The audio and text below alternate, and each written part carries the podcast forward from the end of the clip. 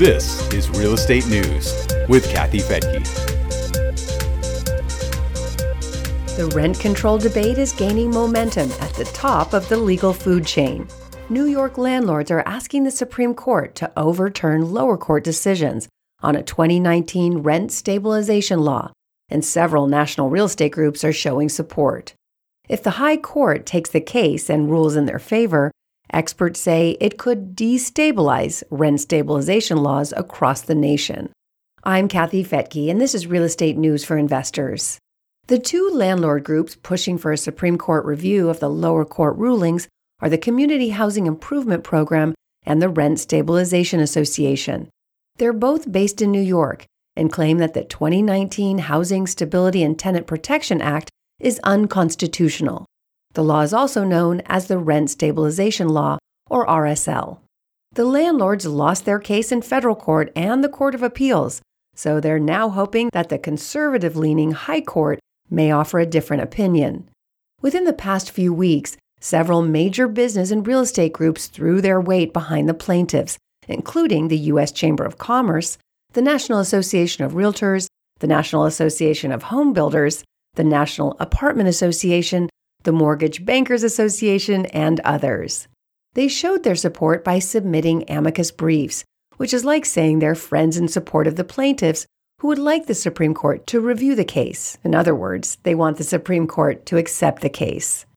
The lawyer representing the plaintiffs, Andrew Pincus, told the National Review that the RSL is a property rights infringement. He says, quote, "The Constitution has certain property protections, one of which is the Fifth Amendment's Takings Clause," unquote. That means that the government is not allowed to take private property for public use without just compensation. He says that that concept is at the heart of the lawsuit. Under the umbrella of the Takings Clause concept are two supporting arguments. One claims that the RSL is equal to a regulatory taking based on a 1978 case out of New York City. It's related to the economic impact of the law, the extent of the government interference, and the kind of government action being taken.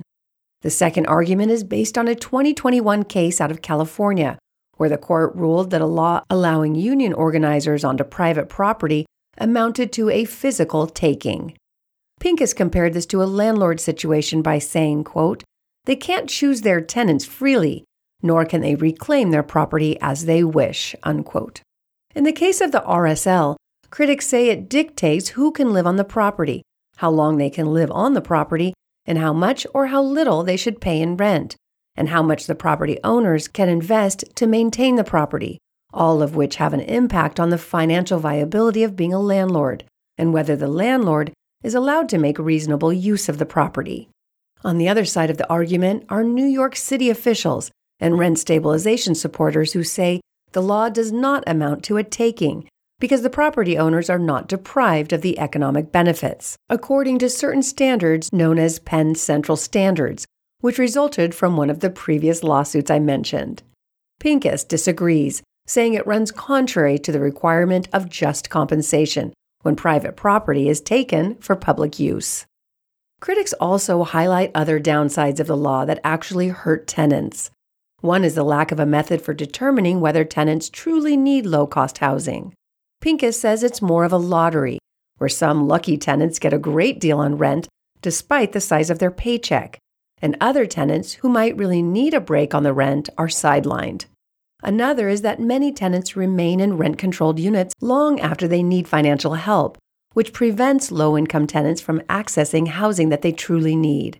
Joe Strasberg of the Rent Stabilization Association says it gives people a huge incentive to stay in apartments no matter what. Well, there's no word whether the Supreme Court will accept the case yet, but you can find links to our sources at newsforinvestors.com.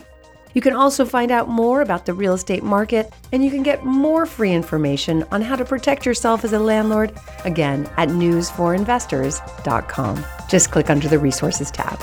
I'm Kathy Fettke. Thanks again for joining me here on Real Estate News for Investors. The views and opinions expressed in this podcast are provided for informational purposes only and should not be construed as an offer to buy or sell any securities or to make or consider any investment or course of action. For more information, go to newsforinvestors.com.